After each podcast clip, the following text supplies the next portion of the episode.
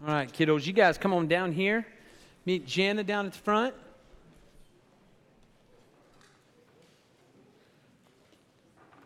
Okay, come on down. Come on down. Jana, you got help? There we go. Hey.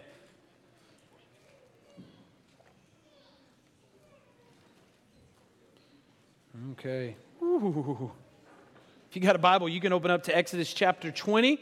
Um, while you're turning there, uh, uh, while you're turning there, you guys give the band a, a round of applause? They did a good job leading us this morning. Thankful for them. Okay.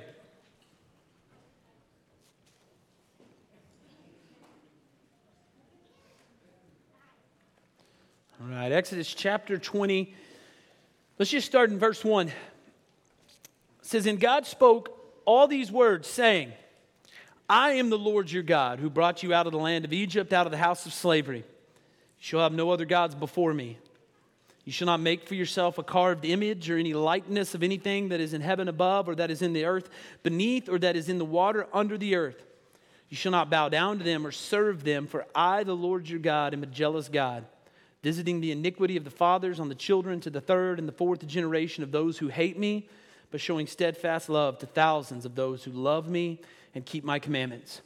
You shall not take the name of the Lord your God in vain, for the Lord will not hold him guiltless who takes his name in vain. Let's pray. Father, thank you for the day. Thank you for all you've given us. Thank you so much uh, that we could gather this Sunday uh, as a body of believers. Uh, Father, thank you that we can sing to you and make much of the name of Jesus. Uh, I pray today that as we look at the third commandment, I pray that you would press on all of us because there's not a one of us who gets to walk out here today and say, done this one, kept it perfectly. Uh, we all break this one in some way or some form. And so uh, I pray that you would um, press us with the weight of the name of Jesus and what that means. Uh, and that, Father, we would also look to Jesus um, as our Savior, Father. The Lord, whose name we have taken in vain, came and he substituted himself for lawbreakers like us. And so I pray uh, that we would see the gospel clearly today uh, through this text of Scripture. And it's in your name we pray. Amen. So, by way of review, if you remember, um, we've had 19 chapters of nothing but grace upon grace upon grace before God gets to one chapter of law found in Exodus chapter 20. And even before he gets to the law, what does he do? He gives them the preamble where he reminds them, I'm the Lord your God. I'm the one who brought you out of the land of Egypt. I'm the one who saved you from slavery. You didn't do that. You didn't ask me to do that. I did that. That was all me, okay? I saved you. It was all grace.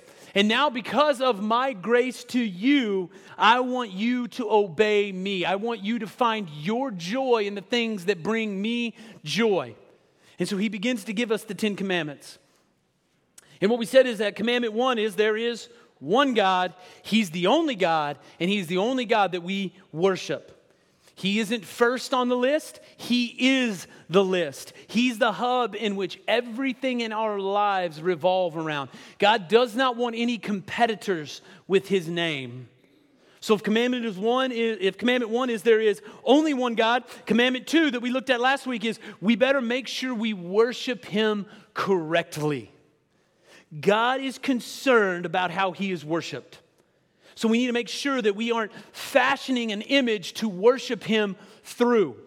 There's one mediator, Jesus Christ, who stands between us and God. He's our go between. So we have to be careful that we don't put priority on the visual over the verbal. And so what we said is the church building, creation, a pastor can't bring you any closer to God than Jesus has already brought you. And so we make sure that we're worshiping God correctly. Now, I went to a Christian college, right? And if, if you didn't go to a Christian college, there's a lot of weird about a Christian college. A lot of weird, okay? Don't get me wrong, received a great education, thankful for the environment that I went to, but there's a lot of weird. I, I think you get a lot of uh, churchy, home groupy Christians uh, and then even there was a lot of Eastern New Mexico people too in Wayland. That may have been some of it. You put them all together, man, and you get some bizarre things that take place at that school, right? If you went to like a state school, I promise you my experience was nothing like yours. One of the weird things that happens is a thing called Christian cussing. Okay, and I'll explain to you what Christian cussing is. There were all kinds of words that were said as replacement for cuss words. So you could walk through the dorm and listen to guys playing Halo on Xbox and things like that, and constantly you would hear the word she being said over and over again. And it was not referring to a female, it was a substitute for, you know, that, that SH word. I had a friend who, who always said, What the hell's bells? That was his way of getting around it. There's any number of words used for the F bomb, okay? I heard a pastor talk about a roommate he had at a Christian school that would get angry and say things like ham sandwich or peanut butter when he was worried about, oh, peanut butter. And that was his excuse for, for cussing. Now, bring up cussing for one reason. I guarantee you, most of you have been taught that the third commandment is about cussing. And so you've kind of been told that as long as you don't cuss and as long as God's name or Jesus' name isn't in there as a, as a cuss word, then check that one off the list as completed. You did your duty. I've actually kept that one. And probably every one of you have a story of using the Lord's name as a cuss word and, and paying for it. I remember falling down one time at church when I was a little kid and going, ah, Jesus. My grandmother made sure I never forgot the taste of Dove soap. Right? I can still taste that bar sitting on the toilet. I sat there for a very long time. See, see that com- this commandment isn't that simple when it comes to cussing. Mark Driscoll puts it this way He says it's not that simple because we use bad words for bad things and good words for good things, and we cause problems when we use good words for bad things or bad words for good things. That's why Isaiah says in chapter 5, verse 20, Woe to those who call evil good and good evil so, bad words for bad things, good words for good things. Sometimes bad words are required. Right? There was an old story about a pastor named E.V. Hill who took one of his deacons fishing with him. The deacon reels in a big fish, and as he's, as he's bringing him in, the fish breaks and gets away, and the deacon starts cussing. Well, Pastor E.V. chastises the deacon for cussing. About an hour later, E.V. hooks a big fish. He's reeling him in. Fish breaks off the line, gets away. E.V. looks at the deacon and goes, Well, deacon, something needs to be said. bad words for bad things, good words for good things. Now, it's not an argument to say you can have a potty mouth, all right? I see all the kids going, all right? It's not what we're saying. But the Bible itself has some very strong language. The book of Isaiah, very strong language. Don't turn there now, but if you go to Ezekiel chapter 23, it's so lewd that HBO might run it after hours. Amos calls a group of women cows of Bashan. So if you're looking for a ladies' Bible study name, there you go. It's a joke. Jesus tells the Pharisees that their mothers slept with the devil. Little mama joke. Jesus calls the Pharisees a brood of vipers, which would be the equivalent of SOB in our day and age. Don't even talk about Paul. What's he saying in the book of Philippians? He counts all that he has lost as dung so that he might know Christ. That is not the word poopy or duty. In Galatians, he tells a group of people to cut off an appendage. The point is, the Bible uses some very strong language. And as Driscoll said, we should use bad words for bad things and good words for good things. So when somebody cheats on their spouse, we don't say, well, they had an affair. No, they committed adultery, right? When somebody does something wrong, we don't say, well, it was just a minor indiscretion. Well, no, they did something stupid. Bad words for bad things, good words for good things. See, this commandment is about so much more than saying good, clean words. It is a part of it. And as Christians, we should be mindful of the words we speak. Listen, you don't want to run around cussing all the time. You've been around that person, they sound like idiots. We don't want to sound like idiots, right? So let's just look at the third commandment and let's see if we can kind of get to the heart of what the Lord is saying to us in Exodus chapter 20. Look at verse 7 again. You shall not take the name of the Lord your God in vain, for the Lord will not hold him guiltless who takes his name in vain. So if you've got um, your Bible, underline the, uh, the name of the Lord in vain, underline the word vain, or if you have an NIV, I think the word is misuse there. The command, if you're reading it in the Hebrew, it literally reads, You shall not lift up the name of the Lord your God for nothingness. So you should not make the name of the Lord nothing. And, and what, what God's calling a special attention to is his special name. His special name, Yahweh or Lord. That, that's where the emphasis is at. If you remember back in Exodus chapter 3, verses 14 and 15, Moses meets the Lord for the first time, and God says to him, I am who I am. And he said, Say this to the people of Israel I am has sent me to you. God also said to Moses, Say this to the people of Israel The Lord, the God of your fathers, the God of Abraham, the God of Isaac, and the God of Jacob, has sent me to you. This is my name forever, and thus I am to be remembered throughout all generations. If you remember, God's name literally means I be who I be. That name speaks of God's self existence, that God has always been. He's self sufficient, He is sovereign over all. No one names God, is what He's saying. And as the Exodus is unfolded, the people are starting to also learn that His name means the one who saves. Later on, and, and, this is what Jay read earlier in Exodus chapter 33, we're going to get this exchange on Mount Sinai between Moses and the Lord. And in Exodus 33, verses 18 and 19, Moses said, Please show me your glory. And he said, I will make all my goodness pass before you and will proclaim before you my name, the Lord. And I will be gracious to whom I will be gracious, and I will show mercy on whom I will show mercy. And in Exodus chapter 34, verses 6 and 8, it says, The Lord passed before him and proclaimed, The Lord, the Lord, a God merciful and gracious, slow to anger and abounding in steadfast love and faithfulness, keeping steadfast love for thousands, forgiving iniquity and transgression and sin, but who will by no means clear the guilty, visiting the iniquity of the fathers on the children and the children's children to the third and the fourth generation. And Moses quickly bowed his head toward the earth and worshiped. So Moses says, God, show me your glory. And how does God reveal his glory to Moses? By speaking his name. His name, Yahweh, is more than a name, it is who he is, it's his identity. And see, we don't get that as Westerners. Our name's just a label, right? And we'll say things like, oh, well, you're more than your name, or, or that's not who you are, you don't want to live up to your name, or live up to your name, whatever. We, we, we say things like that. But for Hebrews, the name was inseparable from the person, it expressed a person's inward identity. So, so from time to time, what do we say at church? Boy, we had a lot of new faces here today. And, what we mean is that there were new people here today. It doesn't mean that the face was disconnected from the body or that, that the face was, was just floating there. It means that the face was part of the whole.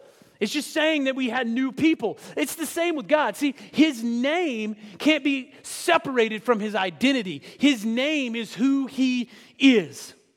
And also, this command does not mean that we can't lift up the name of the Lord. There's this common misunderstanding that the Hebrews never said God's name or even wrote it down. Now, some Orthodox Jews did. They took this commandment to the extreme because they were so afraid of misusing it. But check this out God wants you and I to lift up his name. In fact, in the Old Testament, the name Yahweh is used over 7,000 times. That sounds like the name of somebody who, that sounds like somebody wants their name said. All right, so, so what does the commandment mean then? So understand, every commandment has two sides. So don't commit adultery. The flip side, stay faithful to your spouse. Don't covet your neighbor's good. The flip side, celebrate the grace of God in the lives of other people without getting jealous. So don't take the name of the Lord your God in vain. What's the flip side?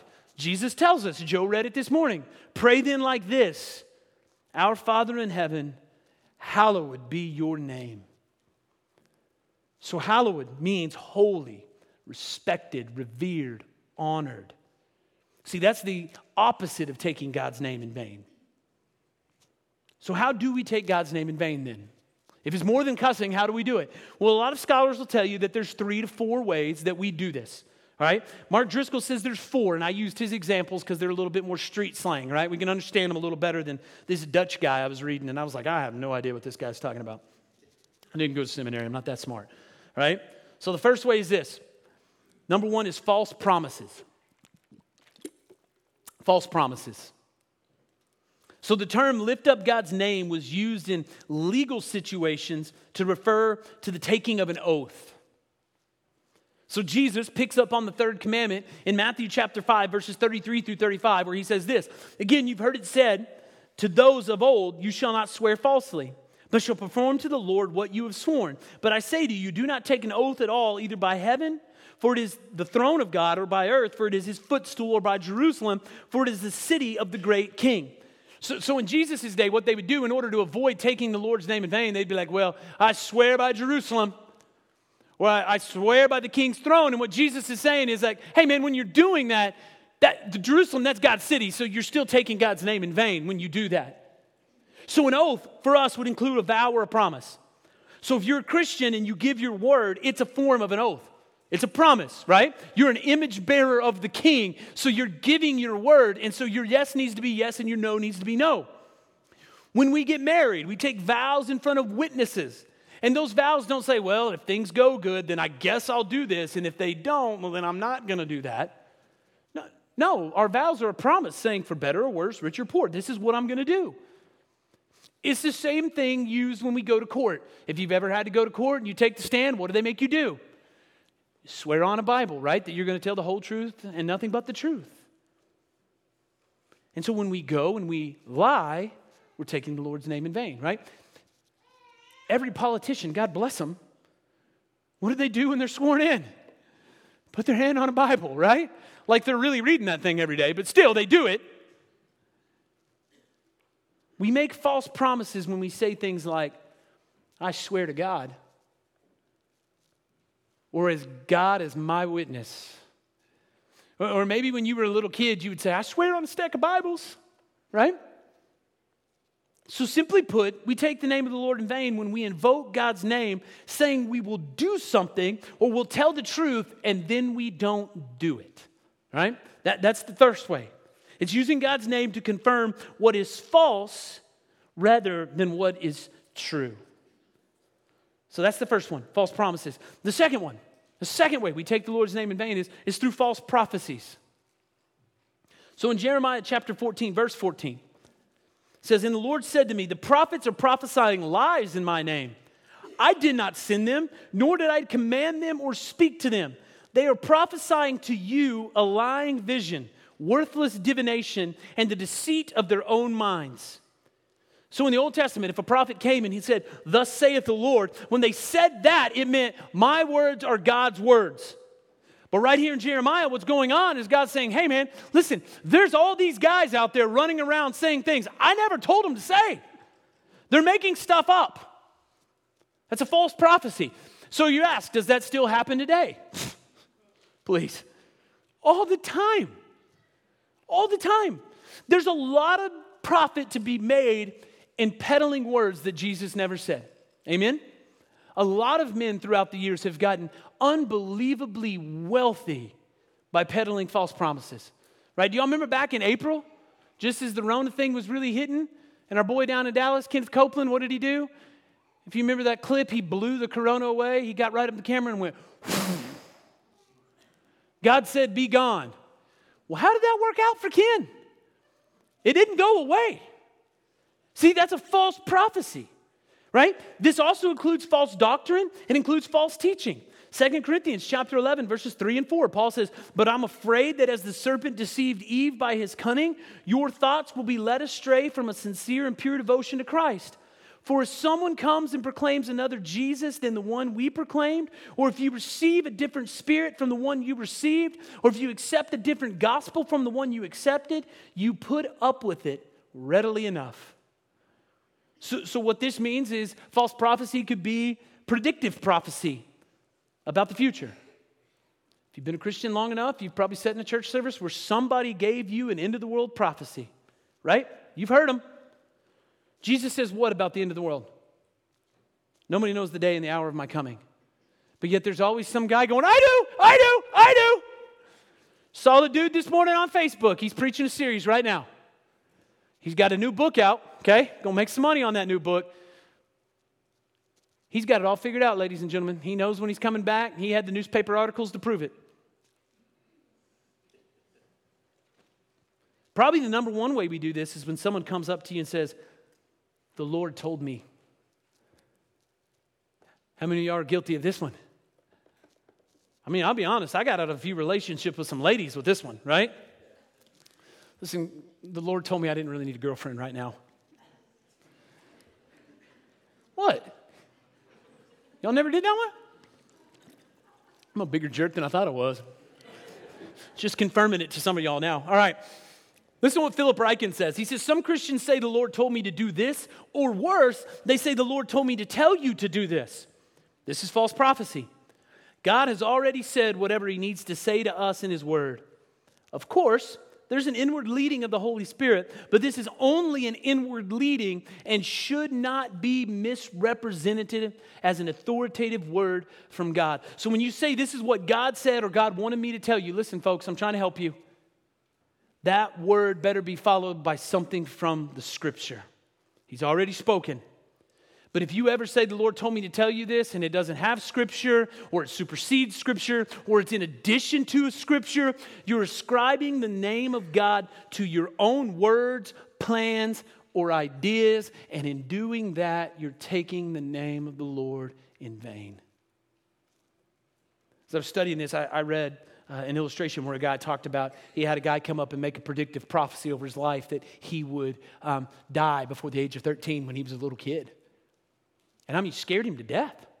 And he said, you know, looking back on it now, that guy didn't cite one verse of scripture to tell me anything. He just came and said, The Lord told me to tell you this. We got to be very, very careful when we do things like that, okay? So, false promises, false prophecies.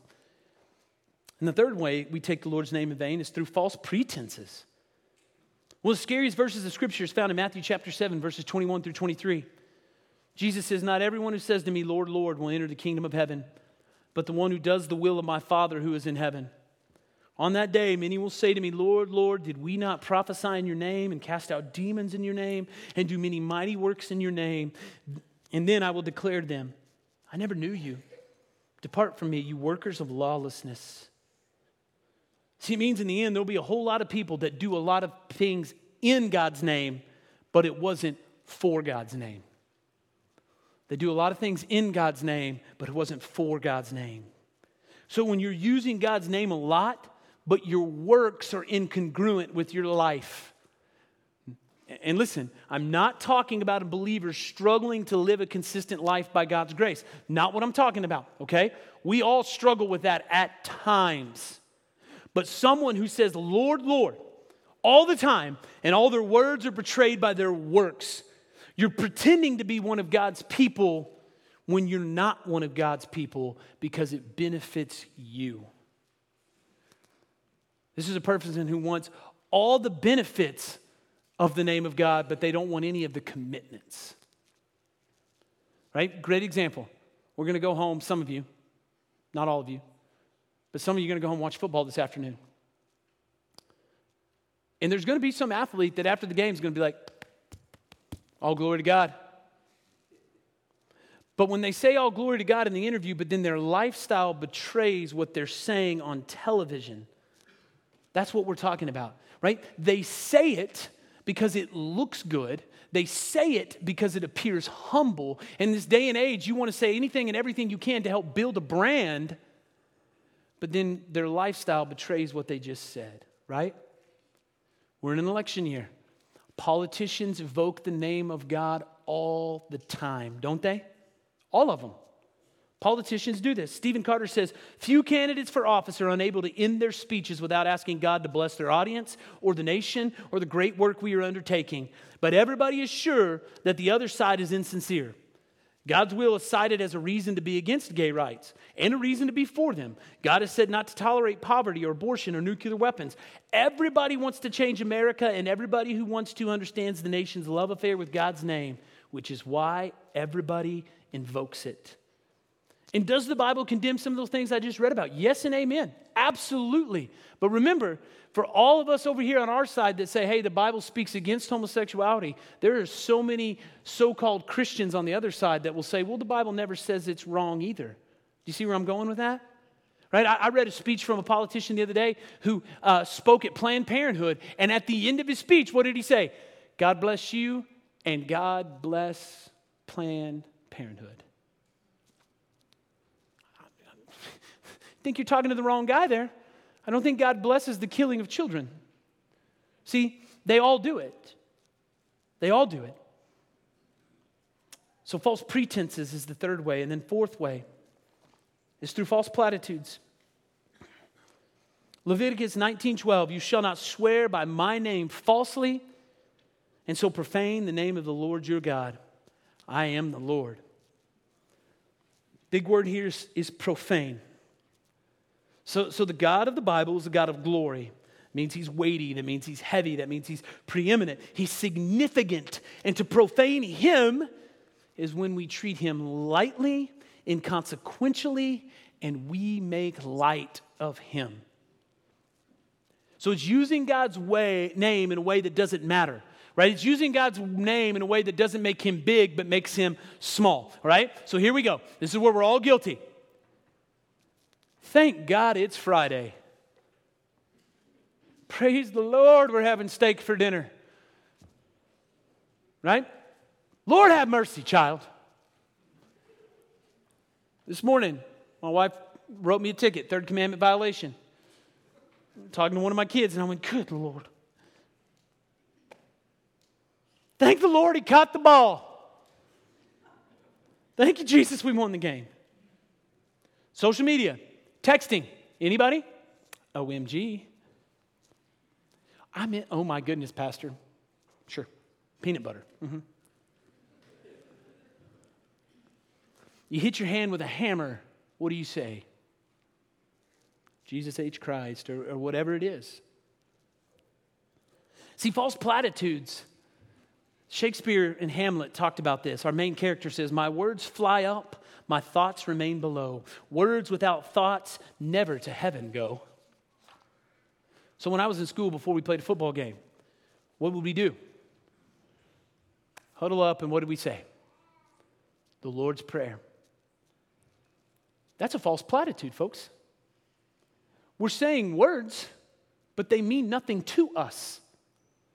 We're saying, Hallowed be your name. And I remember how football went. There's not a lot of hallowing the Lord's name when you're in the heat of battle, right? Right? It's okay. It's, you can laugh. There's just not. Now, I'm not saying don't pray before a game. Not saying that at all. I don't think there's anything wrong with a player or coach saying, hey, Lord, watch out, protect our players, protect the other team. I don't think there's anything wrong with that, but to go out and say the Lord's Prayer, which has nothing to do with the game of football, it's a false platitude, right? When we come to worship on Sunday and we worship in a casual, careless, and insincere way, when we do this, we dishonor the name of the Lord. See, God says, don't use my name in vain. Because if you do, I'll hold whoever does guilty. See, this is so much more serious when you think about it than just letting a cuss word fly every now and then, isn't it? This is giving enormous weight to the name of the Lord our God. And see, at this point in, in, in, our story of Exodus, the people are, are at the base of Mount Sinai. They're meeting God, right? They're seeing Him displayed in all of His glory. Well, what's going to happen is that thousands of years later, God is going to come to the earth in the person of Jesus Christ. And in John chapter 8, a group of people are going to gather around Jesus and they're like, hey, man, who are you? I mean, what in the world are you doing here? Who are you? And in John chapter 8, verse 58, Jesus said to them, Truly, truly, I say to you, before Abraham was, I am. See what he just did there? He said, Hey, you guys, you guys know your Bibles. Remember that story back in Exodus 3 when I showed myself to Moses? And what did I say? I said, I am. So, yeah, you may have heard of me. Listen, boys, I am God. I am the God who spoke everything into existence. I am. And they tried to kill him after this incident. They tried to push him to the edge of the cliff and push him off. And Jesus walked right through him because it wasn't his time. But the whole reason they killed Jesus was that he claimed to be God. But see, three days later, he rose again, and today Jesus isn't dead, he's alive. Jesus didn't violate the first commandment. He's the only God. Jesus didn't violate the second commandment. He never sinned and he always worshiped correctly. He didn't violate the third commandment because he never said anything that was untruthful about himself. And see, that's good news for every one of us in this room, isn't it? Not one of us gets to walk out of here today and go, killed it on the third commandment, man. I've kept that one perfectly. You have it, and I haven't. Some of you maybe have kept it better than others, but you've broken it. And the Bible says that God will hold us guilty, but thankfully, we have Jesus. In the book of Philippians, chapter 2, verses 5 through 11, Paul says, Have this mind among yourselves, which is yours in Christ Jesus, who, though he was in the form of God, did not count equality with God a thing to be grasped, but he emptied himself by taking the form of a servant. Being born in the likeness of men and being found in human form, he humbled himself by becoming obedient to the point of death, even death on a cross. Therefore, God has highly exalted him and bestowed on him the name that is above every name, so that at the name of Jesus every knee should bow in heaven and on earth and under the earth, and every tongue confess that Jesus Christ is Lord to the glory of God the Father. We're all guilty. We all deserve punishment.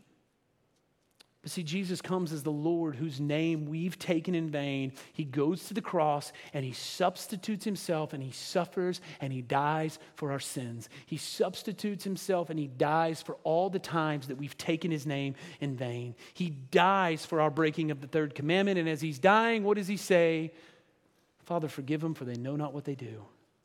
See, that's why we talk about Jesus.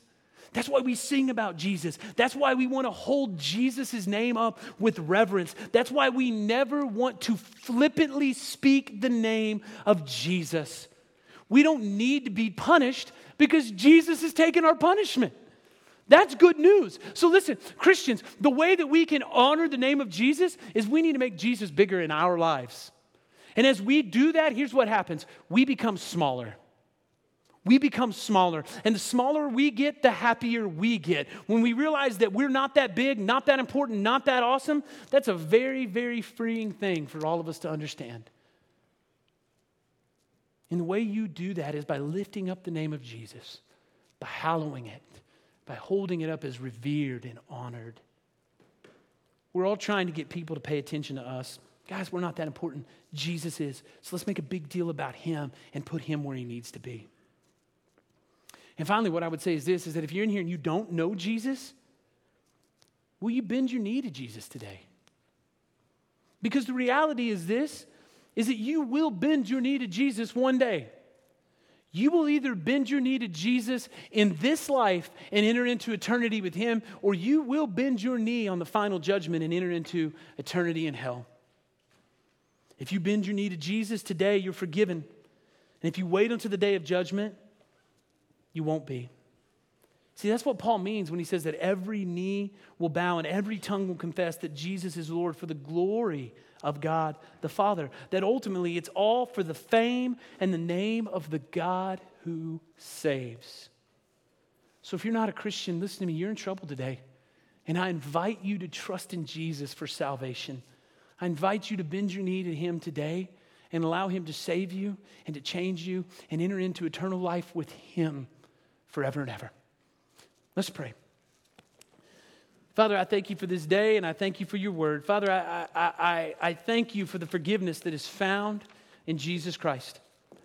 I thank you for the forgiveness that, that, that is extended to all of us who have violated and broken the third commandment. Father, we all have areas of our lives where we flippantly, casually take your name in vain. And I thank you that you sent your son, Jesus Christ, to suffer and die for our sins, to substitute himself, to forgive third commandment violators like us. And so, Father, for all of my brothers and sisters in this room today, I pray that today that, that, that we would understand the way that we honor the name of Jesus is to make Jesus a big deal in our lives and to lift him up, to give him and his name the weight it deserves. And so I pray that we would do that today, that we would make much of him. I pray for each and every person in here that doesn't know you today, and that today would be the day of salvation, that today they would bend the knee to Jesus saying, My sins, they're many, but his mercy is so much more. And that maybe that, that, that, today they've came in here and they didn't know you, but something has changed in the last few minutes as the gospel's been proclaimed and preached. And they would not leave here today until they grab a friend or they come and see Joe or myself and just say, Hey, today Jesus has saved me and changed my life. Father, thank you for all that you've given us. Thank you for the name of Jesus. I pray that we would hallow it and show it the reverence it deserves. And it's in your name we pray. Amen. If you would,